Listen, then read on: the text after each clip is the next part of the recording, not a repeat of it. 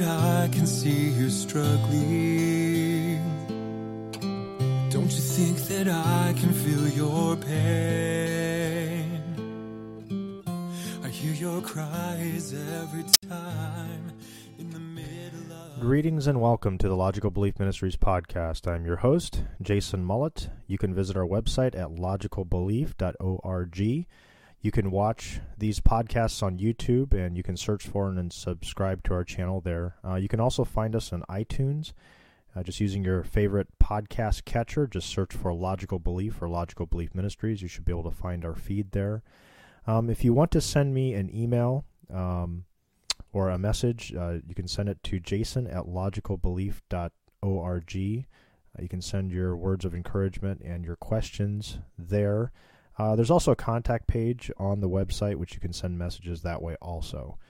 Uh, however, by sending me messages, you are giving me permission to read it on the air, so just be aware of that. Alrighty, well, let's uh, go ahead and jump into today's episode. Uh, last week, uh, we discussed on um, last week's episode postmodernism and its effect on the church. And I went over a quote uh, that I found on Facebook, uh, which I thought exemplified um, much of what of how postmodernism uh, has affected the church, and uh, it was a, just a good example of it. And so there was a point I was going to make um, last week, and I just never got around to it, and it was really one of the best points um, about that particular quote. So I just wanted to go ahead and jump into that so that as you encounter uh, these sort of arguments and these sorts of uh, platitudes that come from uh, the philosophy of postmodernism and its impact on the church and how it affects theology and how it affects ecclesiology and how it affects uh, the Christian faith. And when you encounter these, you'll know how to respond to them. And uh, and this is really the same response I'm going to demonstrate here uh, on this uh, particular quote is the same response you're going to give when people uh, accuse uh, you of it, it's being wrong because you're being judgmental, um, or um, you're just trying to assert the correctness of your system. Uh, you just think you're right. the problem is, is anyone who who asserts that you're wrong just because you think you're right or you're just trying to assert the correctness of your system, or you're wrong because you're judging. In all those cases, they are doing exactly what they are accusing you of. The one who is saying that, well, you're wrong because you're just trying to assert the correctness of your system. Well, that's exactly what they're doing. They're trying to assert the correctness of their system upon you. Uh, the one who says it's wrong to judge is judging you for being judgmental. Uh, the one who says, "Well, you're wrong because you just think you're right." Well, does that person think that they are right? It's uh, it's just it's self-refuting argumentation, and we as Christians really need to go away from that. Um, all people make judgments. All people believe their system is correct. Um, all people assert the correctness of their system whenever they talk about anything. Um, uh, all people think that they're right. Uh, so to simply you're to make your primary argument against another person uh, that uh, you're just trying to assert the correctness of your system and you just think you're right or you're being judgmental. These are all self refuting um, arguments and should never be used by any Christian. Um, every human being believes that their system is correct. Um, and every human being makes judgments every day. Uh, the the question is is does the rightness of our system and does the correctness of our system and uh, do our judgments conform with the special revelation of God? And that is what we have to look at. So I'm just going to go ahead and read this quote again, and then I'm going to uh, address it in that way. So it says here, uh, I'll just read it again. When Jesus was faced by the religious leaders of the day with a woman who was an adulterer, Jesus forgave her. The religious leaders had condemned her with no hope. Jesus forgave her and told her to live differently. He offered hope. Religion offers rules. Christianity offers relationship.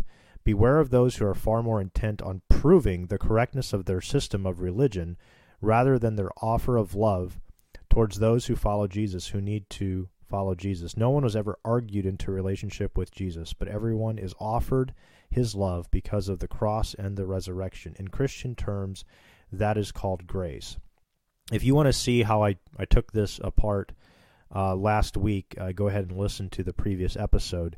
So I'm not going to here focus upon uh, the contrast made here between religion and relationship, which I believe is fallacious, um, or the the way that grace is defined here uh, in a non-biblical way, and also the, you know about no one's ever argued into relationship with Jesus. Um, I, I, talked about all those different aspects of this um, of this statement, but th- the one that I want to really address here is the self-refuting nature of this statement.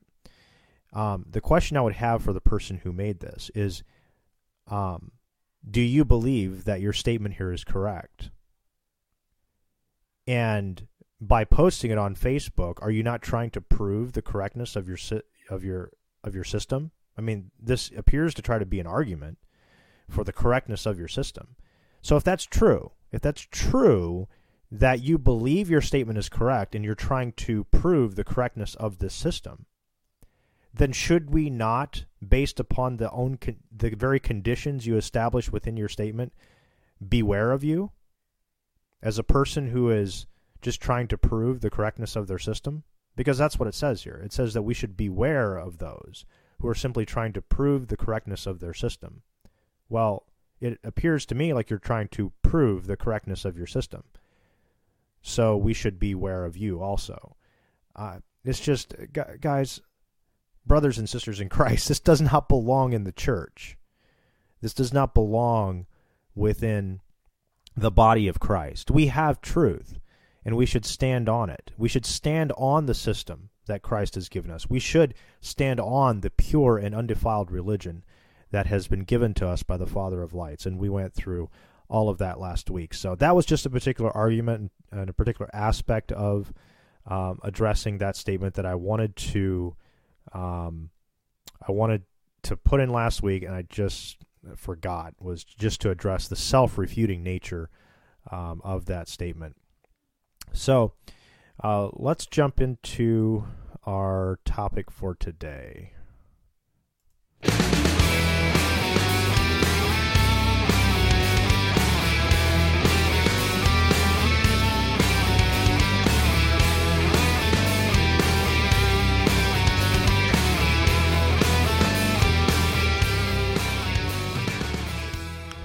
Alrighty. Well, the topic that I wanted to discuss today was um, kind of a continuation of of the very first episode that we did um, on a presentation on presuppositional apologetics and what it is, and also the episode we did recently on the transcendental argument for the existence of God.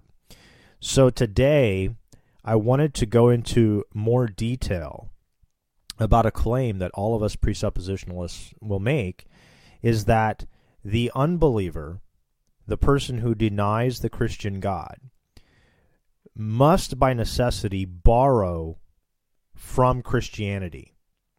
He will continue to do so. And I want to go through and and demonstrate that and and give you the reasons for why they have to do that. It's by necessity they must. They live in God's world. Um, so I'm just going to go through a presentation that I put together. I will, I'll also make this available uh, from the show notes. So if you want to download that uh, that information, uh, you can do so. Uh, so I'm going to go ahead and transition here uh, for those of you listening on just the iTunes podcast feed. You guys will not be able to see this, but I'll try to as I go through this presentation be very clear on what I'm showing here, so that way um, it's will be of equal benefit for those of you who are just listening to it. So, I, like I said, I'll make this available in the notes um, on the published podcast on the website logicalbelief.org, and uh, you can go ahead and pick that up if you want to. Uh, that uh, several people have messaged me that uh, those presentations that I've put up there have been useful to them. So, Um, as you can see here on the presentation that I put together for this, I have this entitled um, How Unbelievers Borrow from Christianity. And so today, what I'm mostly going to focus on is is atheism or agnosticism.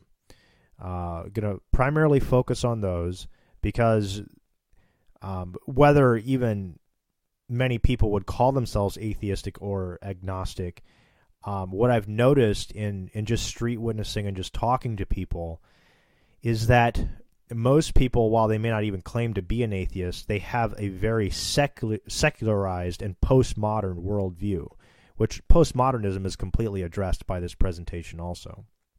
So while they may uh, believe that there's some form of deity that they would hold to, many of them would hold to many of the platitudes and uh, and beliefs that come out of an atheistic worldview. So as I go through this presentation, the reason I didn't want to entitle this How Atheists Borrow from Christianity is that really all non Christian worldviews borrow from Christianity. Um, in fact, Islam borrows heavily from Christianity. Um, all the cults, you know, Jehovah's Witnesses, Mormons, uh, Seventh day Adventists, uh, Roman Catholicism, they all borrow heavily from biblical Christianity. However, uh, uh, they pervert it, and um, and so even atheism and agnosticism and postmodernism, uh, anyone who adheres to any of these types of systems, um, is going to have to uh, borrow from Christianity because they live in God's world. They have to use the tools that God has given them. They live in a body created by God, the Christian God. And so they just simply cannot escape his universe. They cannot escape his reality. So that's why I entitled the presentation How Unbelievers um, Borrow uh, from Christianity. So the first graphic I have on here is just a, a demonstration of the Christian worldview. Uh, first of all, we have the triune God. It's a form of foundationalism. Uh, I, I, would would hold that presuppositionalism or or biblical Christianity is not classical foundationalism, but it's foundational in the fact that we have to uh, start with the presupposition of the triune God of the Bible and that He has spoken to us in history and in time. And then we now have a meaningful foundation for justifying. And, uh, and if I jump back to the transcendental argument that I uh, put together for the existence of God, all these transcendentals um, and I had listed many of them um, in the tag argument for the existence of God. So if you want to jump back to that episode, but you'll see them here listed here on the screen. If you can, uh, if your screen's big enough, you should be able to see this. But I'll I'll just list them. So at the bottom here, we have as a foundation, as we have as our presupposition, the triune God of the Bible, and then we have that He has revealed things to us, the revelation of the Christian God and he has revealed things to us. He has revealed things to us in special revelation in the 66 books of the New and Old Testament. He has also revealed, according to Romans chapter 1, a general revelation to himself by which he holds uh, that all men are without excuse because of this revelation. And so God has has very clearly revealed himself uh, to all men so that they are without excuse. But he has also given a special revelation, which was for the purpose of calling his people to himself and to and to uh, promote his gospel uh, to the world. And it also gives us the foundation for for all of these things that all human beings hold to and believe, but yet cannot justify outside of the triune God of the Bible. So the first thing is I have listed here is simply purpose. Without the God of the Bible, it's a purposeless universe. Uh, there is no there is no ultimate purpose and reason for um, our existence. Uh, it takes away the meaning and purpose of life, and that's the next transcendental I list. Just meaning. Um, so the God of the Bible provides meaning and purpose to life. Also, he provides the foundation for objective morality, which is probably one of the easiest ones for people to grasp and to understand. also he provides the grounding and justification for the fact that nature itself is uniform. It, it continues forward in the same way. So that is justified by the God of the Bible. Um, he justifies rationality itself, our ability to reason, our noetic ability, our, our intellect um, is justified with the God of the Bible. Um, human value, the fact that human beings have value and worth, is justified by the fact that we are in the imago Dei. We are in the image of God. And so, therefore, um, we have value. We also have dignity. Human dignity is also justified by the triune God of the Bible and his revelation to us. Uh, universal laws, universal laws of logic, mathematics, physics, are all justified if there is a God who orders them and continues to uphold them by the word of his power and and uh, keep them consistent so that we can have a reason for trusting why the future will be as it was in the past. Um, which is back to uniformity there. Um, universal laws and uniformity are very closely related to one another. Uh, objective truth uh, that we can um, objective truth provides the foundation for us even having knowledge uh, objective truth is only justified by the omniscient triune God of the Bible. Consciousness itself. In a materialistic universe, you don't have consciousness. So, how do we have self awareness and consciousness outside of the God of the Bible, who is also self aware? And in fact, he is self existence. Uh, he has aseity. Um, he is, as it says in Exodus 3 4, he's the I am. He self exists. And so, because God has existence and consciousness and self awareness, uh, self awareness and consciousness is one of the communicable attributes he has given to his creatures.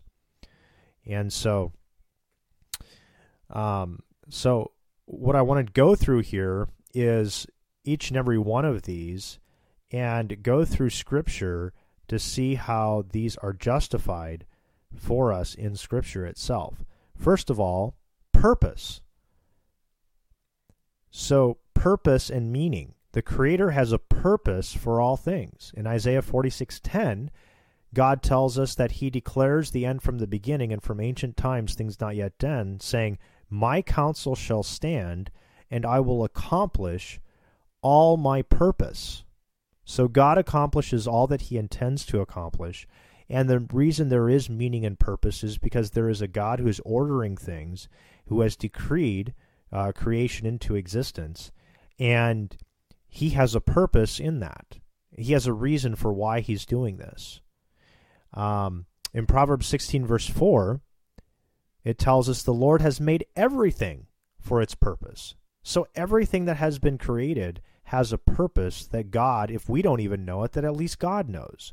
In fact, it even says, even the wicked for the day of trouble are created by the purposes of God.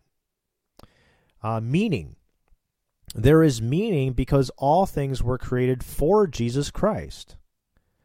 Um, in Colossians 1, verse 16, it says, For by him all things were created in heaven and earth, visible and invisible, whether thrones or dominions, or rulers or authorities, all things were created through him and for him. So we have even Satan himself and the principalities and powers of the air are created for a purpose that God has. And they were created for Jesus Christ. Um, they were created for him and through him. Um, objective morality. Um, God has given to all people what they ought to do and this is in Romans 2, uh, verse 15. It says, And they show that the work of the law is written on their hearts, while their conscience also bears witness, and their conflicting thoughts accuse or even excuse them. So we see that all men have had God's law written upon their hearts. So they have this objective morality that has been communicated to them by their Creator as His prescriptive will for them of what they ought to do. Um, and actually, I skipped over one of the verses up here for meaning, um, but I don't want to jump over that. So, Psalm 139, verse 16. It says here, Your eyes saw my unformed substance. In your book were written, every one of them, the days that were formed for me, when as yet there was none of them. So we have meaning in life. There is purpose and meaning because God is working out his purpose and meaning in our own lives and in the lives of those around us. So, um, and okay, so then we have objective morality, which we just covered that. So now we go to uniformity. Um, in Hebrews 1, verse 3, it says, it's speaking of Jesus Christ here, it says, He is the radiance of the glory of God and the exact imprint of his nature, and he upholds the universe by the word of his power. So I know that nature is going to be uniform and consistent because Jesus Christ holds them together by the word of his power. In Genesis 8:22 it tells us this is right after the flood, God promised Noah. It says while the earth remains, so there's that condition until God destroys uh, the heavens and the earth um, at the end of this age, when God establishes the final age. Uh, it says, when while the earth remains, seed time and harvest, cold and heat, summer and winter, day and night shall not cease. So we have a justification as Christians for knowing why nature is uniform. We have a God who upholds it by the word of his power, and he has given us his word that he will uphold the the earth and its cycles um, until the end of uh, of the earth. And so we have a reason for knowing why the future will be like the past. And we don't have to beg the question um, when it comes to uniformity. Uh, rationality. So man is created in the image of God with noetic ability. We are we have an intellect, we have a, uh, an ability to reason, and that is because God has created us in his image and he also has an ability to reason and he has an intellect. Now, um, he has not given us the same intellect that he has, but we also have rationality and um, intellect because God is a rational being and has intellect in Genesis 5, verse 1 and 2, um, it says, This is the book of the generations, generations of Adam. When God created man, he made him in the likeness of God. Male and female, he created them, and he blessed them and named them man when they were created. So we see here that we were made in the likeness of God. In Isaiah 118, God tells us, Come, let us reason together, says the Lord. Though your sins are like scarlet, they shall be white as snow. Though they are red like crimson, crimson they shall become like wool. So, not only did God create us in his image with the ability, he pleads with us and calls us to reason together with him. Um, so, we have a justification as Christians for knowing why we have the ability to reason. Um, human value. Human value, man is of value because he is an image bearer of God. In Genesis 9, verse 6, this is also after the flood, uh, God tells Noah, Whoever sheds the blood of man, by man shall his blood be shed. For God made man in his own image. So God's reason that he gives for why there should be capital punishment when somebody takes away the life of another is because man has value because they're made in the image of God. Therefore, other men should not kill other men, murder them. Um, should not murder other men. Human dignity. Uh, we should love your neighbor as yourself. It tells us in Leviticus 19, verses 9 through 18. And through 9 through 17, it gives all kinds of things that we should do for our fellow man. You know, like like leave um, uh, food in the in the fields that were being harvested, leave that there for the poor to pick up. We should not rob our neighbor. We should not oppress our neighbor. We should give fair wages. Uh, we should we should show love to our neighbor. And in verse 18 it says, "Thou shalt not take vengeance or bear a grudge against the son of your own people, but you shall love your neighbor as yourself. I am the Lord. I am Yahweh." So human beings have dignity and they deserve respect. So we as human beings should give respect to other human beings because they are made in the image of God just as we are. We also have universal laws. So God is everywhere, He is omnipresent and he upholds all things by the word of his power. And so the God of the Bible, the omnipresent God of the Bible, and the omnipotent God of the Bible provides clearly provides a justification for universal laws that apply everywhere, uh, that are invariant and unchanging. God is invariant and unchanging, um, and He upholds them. In Colossians 1:17 it says, "And he is before all things, and in him all things hold together." This is speaking once again of Jesus Christ. In Jeremiah 33 verse 25, it tells us, "Thus says the Lord, thus says Yahweh, if I have not established my covenant with the day and the night and the fixed order of heaven and earth." God was speaking here of his covenant with David and how sure that was is with his covenant that he has made with the day and the night and the fixed order of heaven and earth in uh, Psalms 139, verse 7 and 10, it talks about the omniscience of, or not omniscience, but the omnipresence of God. It's uh, in a rhetorical statement here. Where shall I go from your spirit? Or where should I shall I flee from your presence? If I ascend to heaven, you are there. If I make my bed in Sheol, you are there. So what the psalmist is saying here is that God is everywhere. There, you know, where can I flee from you? Where can I go from your spirit? You are everywhere. And so, because God is everywhere and because He is omnipotent, He can uphold the universe by the word of His power. Objective truth. Objective truth, our knowledge of objective truth, is rooted and grounded once again in the God of the Bible.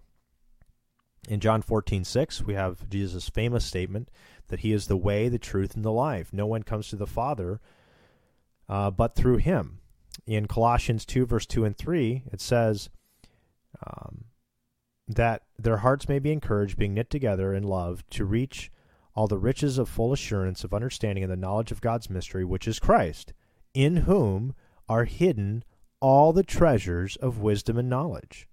So, all the treasures of wisdom and knowledge are hidden in Christ.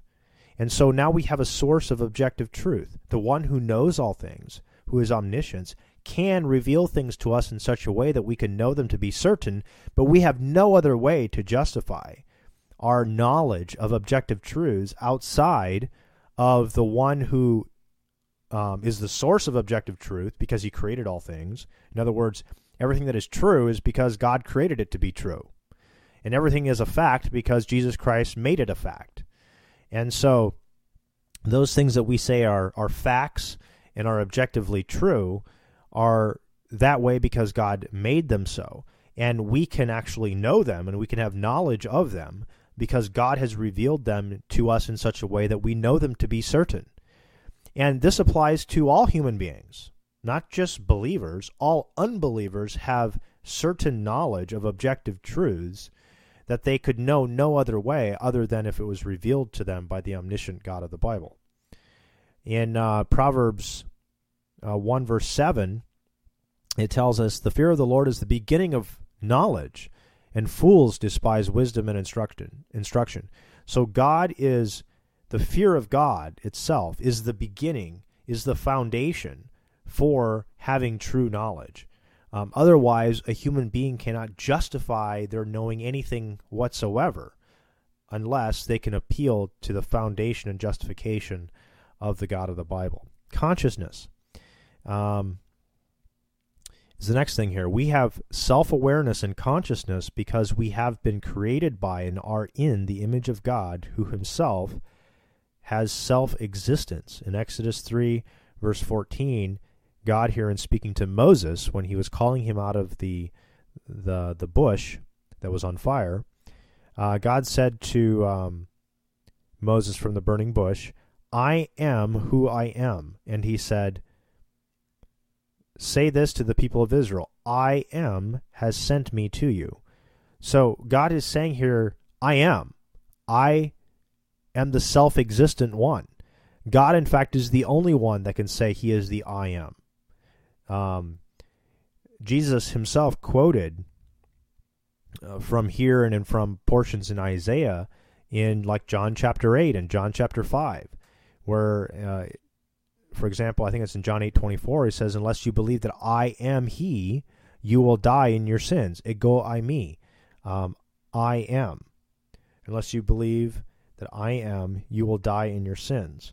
So we can have self awareness and consciousness, even though we're made of matter, and that is because God has created us as spiritual beings. We have a spirit that has self awareness. And when the spirit departs from the body, the body dies. It no longer has self awareness and existence, self uh, self existence and consciousness. Um, so now we go and we look at the non Christian worldview. So, this is the worldview that is opposed to Christianity. This is the one that says the God of the Bible does not exist. So, that's the foundation, that's the presupposition for these people. They say the Christian God does not exist. They may maybe believe in another God, maybe they're a deist, um, maybe they're. Uh, a Muslim, uh, maybe they're a Mormon, um, but they say that the triune God of the Bible does not exist. Now, the closer that you get to the triune God of the Bible, the more justification that you can provide for certain aspects. But all those religions that are not Christianity always will borrow from Christianity in some way or another. And they will all be internally inconsistent and self refuting in different aspects, um, the further they go from the God of the Bible. The closer you get to the God of the Bible in your theology, um, the more consistent you will become, and the more consistent your worldview will be. The further you get away from it, and it's almost like a logarithmic effect, uh, the more inconsistent and incoherent your worldview will become. And so the non Christian, especially atheistic worldview, which is the not the triune God of the Bible position and presupposition, results in there's no purpose. If if we are simply um, cosmic broccoli, um, then why is there any purpose whatsoever? What reason do you even have for getting up if if you're just a complete accident of nature. Uh, this results in no meaning left in life, no purpose and no meaning. There's no objective morality because you now no longer have a foundation by which flows truths outside of yourself. We have subjectivism, which is is your own personal uh, preferences and desires, and then we have things outside of us as subjective human beings. We have truths that exist somehow independent of us. But how do they exist independent of us if all that exists independent of us is the material universe? Uh, there's no, you, you cannot ground objective morality within the universe itself. Uh, it, it doesn't provide that level of grounding. It has to come from, um, well, first of all, objective morals are conceptual in nature. Uh, you don't find objective morals um, as as part of uh, electrons um, or uh, carved into the rock layers in some way.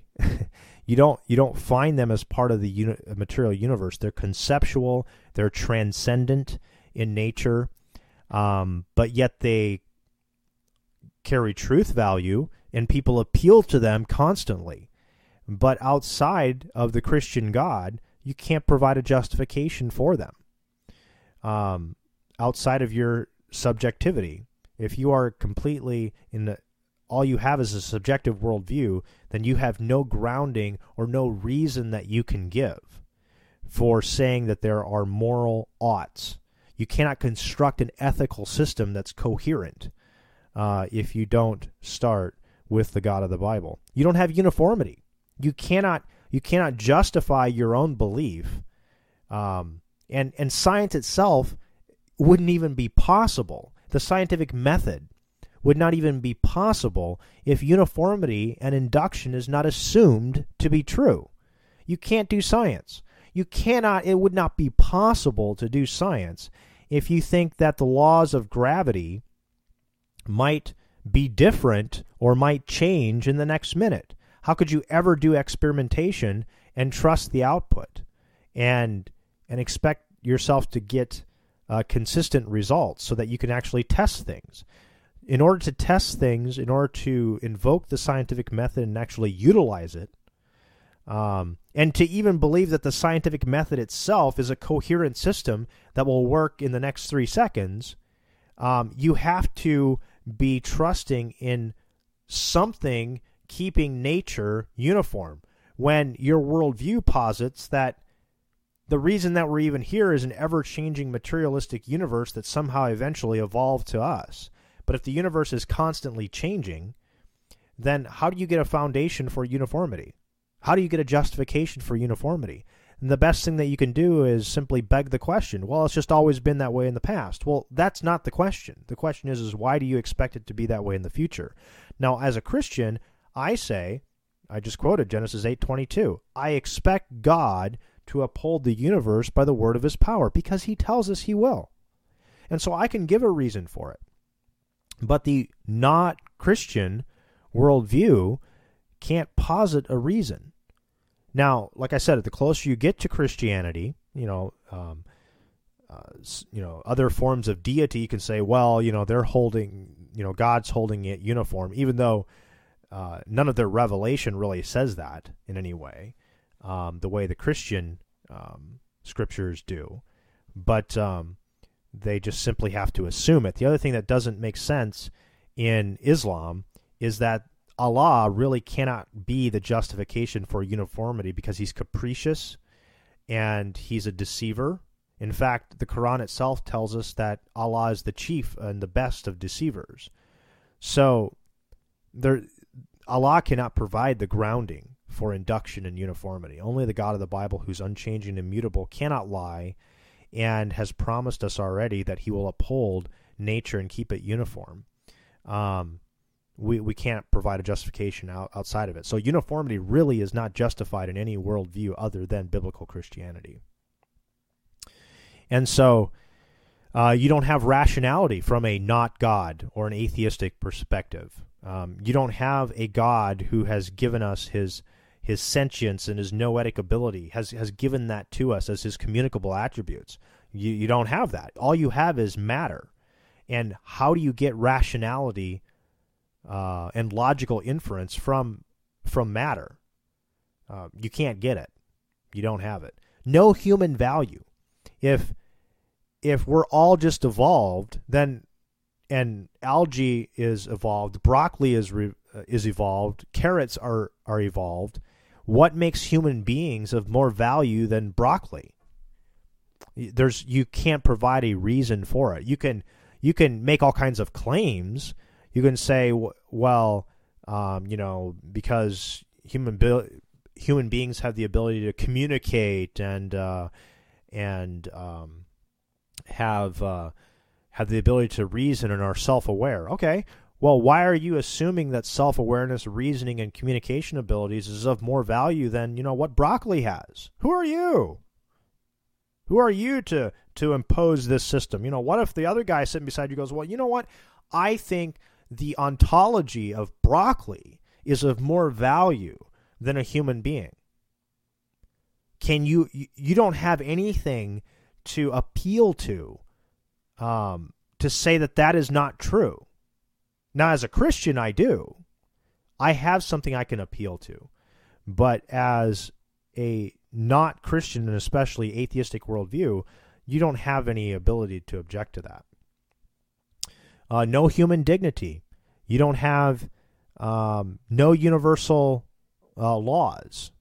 You, can't justify laws of logic, laws of mathematics, laws of physics, um, especially the laws of logic. How how can you justify transcendent, immaterial, not made of matter, um, laws by which um, we couldn't even do science if the law of non contradiction didn't exist? And we hold each other. Uh, we hold each other to truth based upon the law of non contradiction. The law of non contradiction governs how judicial cases are um, are are judged and truth is determined. Uh, if the defendant on the stand is contradicting himself, the jury will most likely prosecute him because obviously he's not telling the truth. Um, so we have no objective truth if you don't have the triune God of the Bible.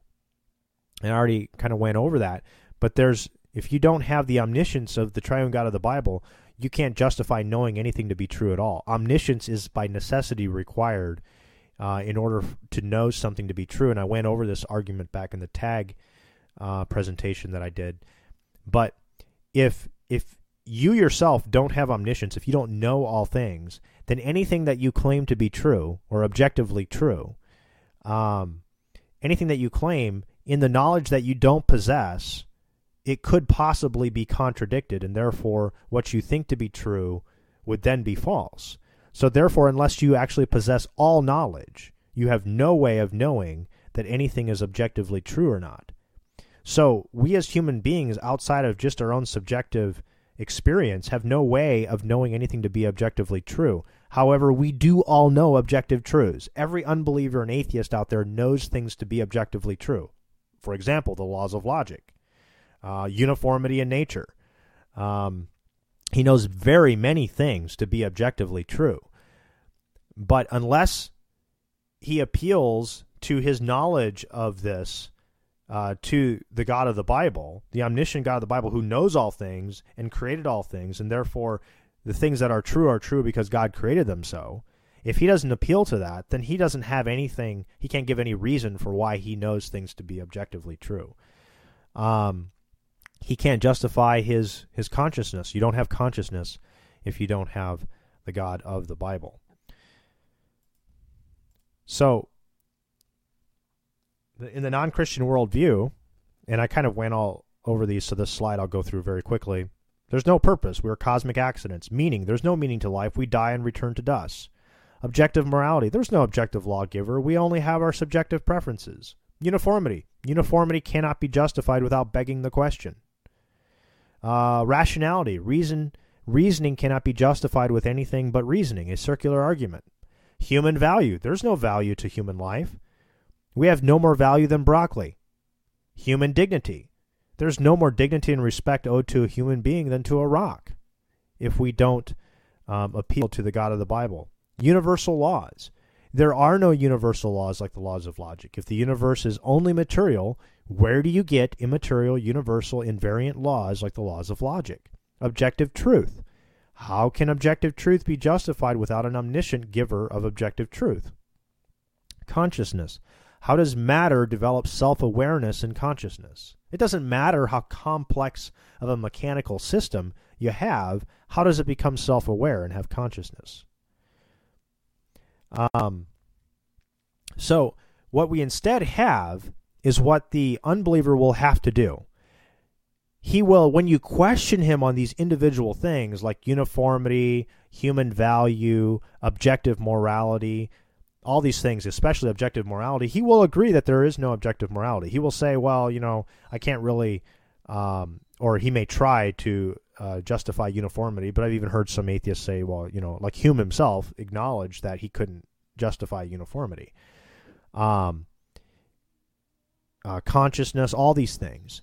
They, they may say, well, yeah, I can't, I, I'm a nihilist, you know, or, or whatever. I can't justify any of these things.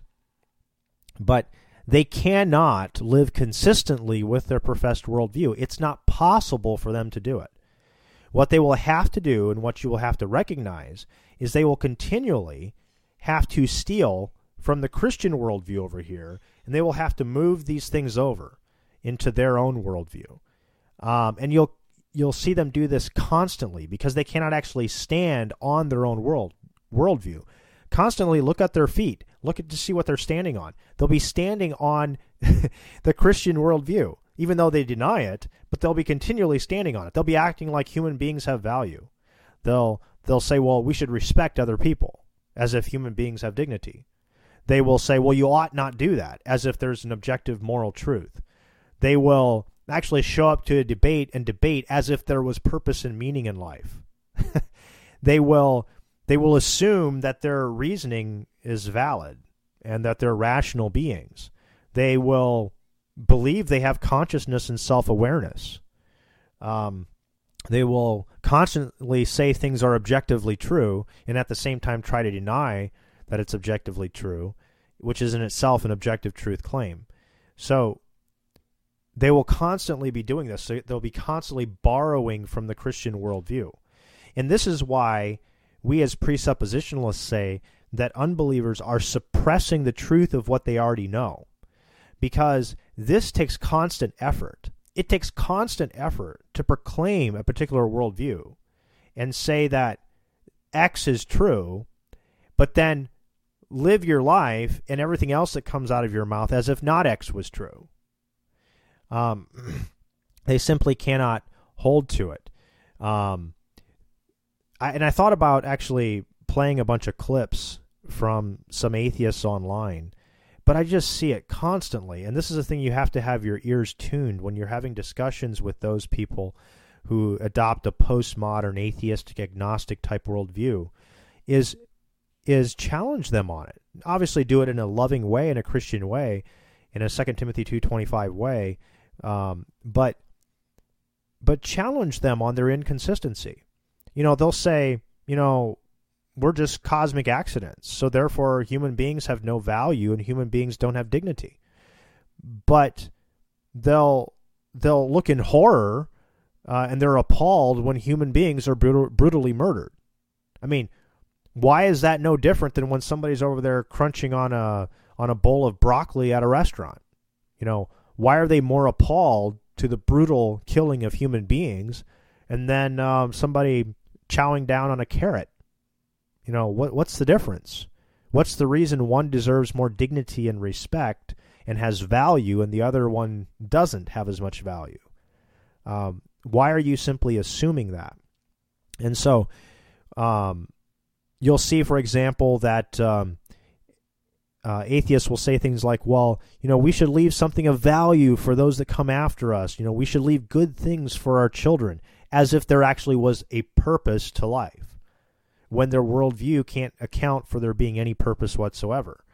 Um, you know, they'll they'll say they'll act like there's actually meaning in life. You know, we should advance technology because for the betterment of humanity. You know, they love for and they provide for their families, but in doing so, they're acting like Christians they're not acting like atheists. They're acting actually as if their children and their wives actually had dignity and actually had value and there was purpose and there was meaning to actually doing those things. Um, in fact, where do you get love itself from a, a materialistic universe? Uh, it, it's a it's transcendent. It's a transcendental again. You don't find a bucket of love anywhere. Uh, but yet atheists want justice. They want love. They want these things. They use these terms constantly, but yet their worldview can't account for it. And in doing so, every time they use the terms and they cry for justice or they or they talk about love, they're once again reaching over into the Christian worldview. They're borrowing from it and not living consistently within their own professed worldview. Um, this is one that's been uh, uh, I've noticed quite a bit um, lately is that atheists will take offense when somebody tells, you know, when we as Christians say, well, my presupposition is that the Bible is true. And, and Romans chapter 1 tells me that you're simply suppressing the truth in unrighteousness and that you actually do know that God exists. In your heart of hearts, you do know that God exists. And they'll like take offense to that. They'll be like, you know, you're you're telling me I'm lying. And I've seen some atheists be very offended by that. But their own if they're offended, why are they offended if their worldview is true? If their worldview is true, there is no objective law that says that we shouldn't lie. So why are they offended if somebody says they're a liar? Uh, there's no reason for it from their own worldview to be offended by it. Now, once again, in their own objection, they're once again borrowing from Christianity, saying that there is a moral ought that says that we should be truthful and we should be honest. And and when somebody doesn't do that that that's bad. That's and so therefore it reflects upon them if they're lying if they're not being honest if they're being dishonest. It's a reflection upon their own character. Um and and that actually matters.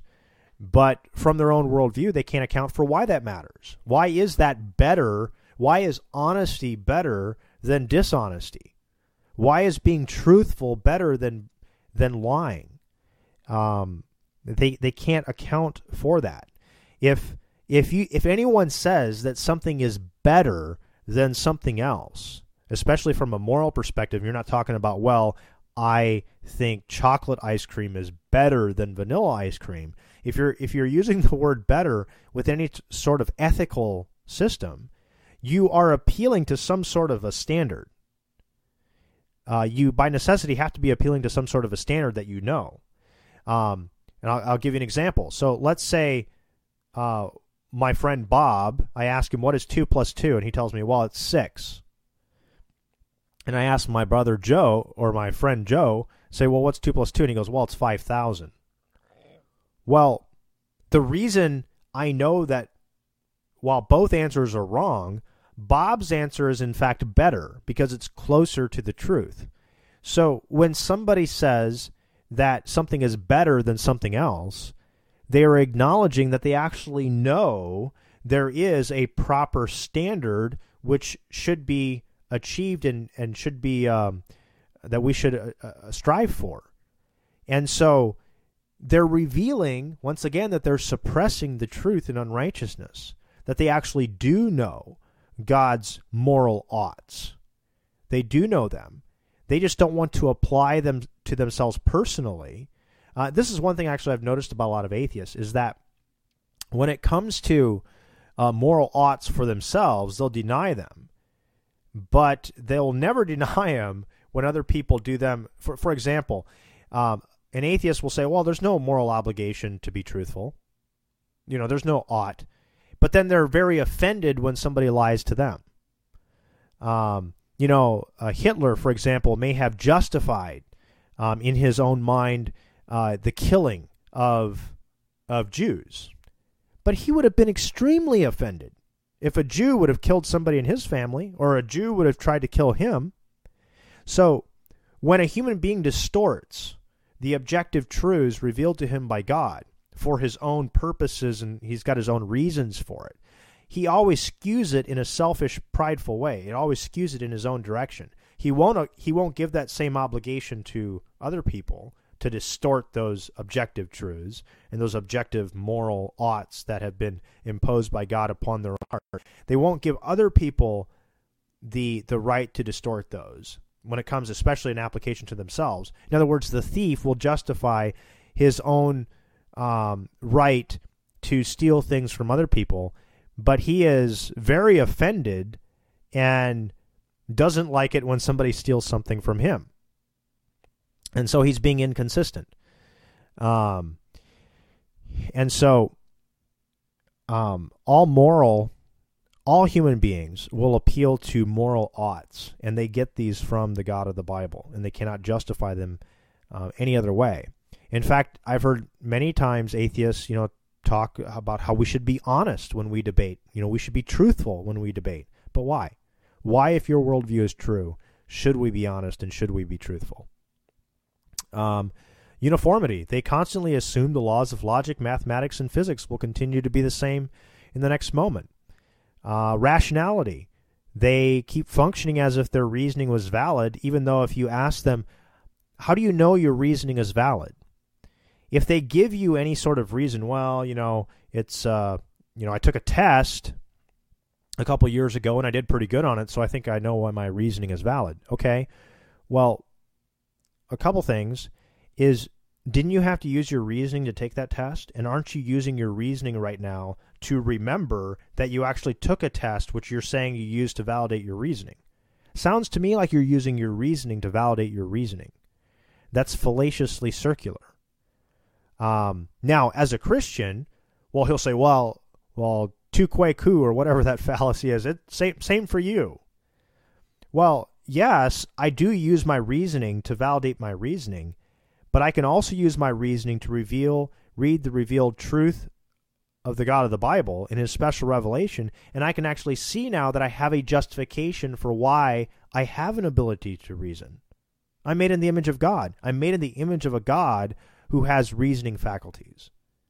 And so, therefore, I know now why I have reasoning abilities, and I can actually trust it because I trust the God who created me, and that He created me in such a way that I can trust my reasoning, I can trust my senses because He created them for a purpose.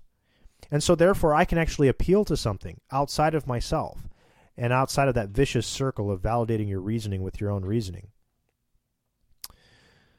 Um, human value. Once again, I mentioned this. They're appalled when human beings are brutally murdered. Human dignity. They act if we should show respect to other people.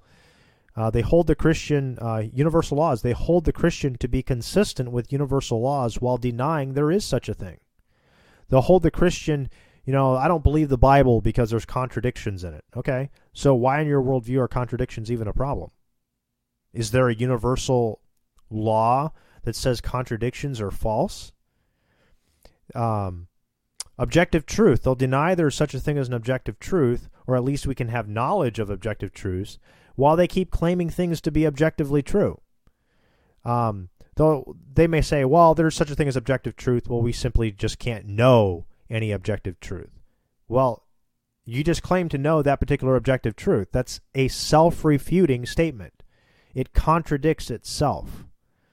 Um, and if if that can be true, if that if your statement can be true, that that there are objective truths, but we simply can't know them, and that self-refuting, self-contradictory statement is actually true, well then contradictions can be true. So therefore now you have no objection against the Bible in saying that it's not true because it has contradictions in it. Um, consciousness. They believe they have consciousness. You know, uh, Descartes, you know, I think, therefore I am. Um, the I assumes the I am. Uh, so once again, really a self refuting circular. Um, it's actually begging the question. They believe they have consciousness and self awareness, but cannot justify this from their own materialistic worldview. So they will continually have to borrow, borrow things over here from the Christian worldview and bring it over and stand on it. Um, and therefore they are demonstrating they actually do know the God that underlies all those transcendental objective truths that they deny exist. They're actually revealing they actually do know this God. And that is why we as presuppositionalists say that atheists and agnostics and really all unbelievers because scripture tells us so are suppressing the truth in unrighteousness. They actually know God to exist in their heart of hearts. You know, I don't know to what degree people suppress the truth of God and unrighteousness. Um, you know, people can convince themselves of things being true that they know are not true. Um, and so, so I, I don't know what degree they do this um, at, but their continual use of transcendentals that are only objectively true if the God of the Bible exists reveals that they actually do know him and uh, they know that he exists and they know his righteous decree exactly as Romans 1 tells us. So, thank you for uh, joining us today. Uh, hope this was helpful to you. Hopefully, that uh, helps you in understanding presuppositionalism. Uh, see you guys next week, if the Lord's willing. God bless. Don't you know that the unjust not inherit God's kingdom. And through Adam's offense, condemnation came to man. And so.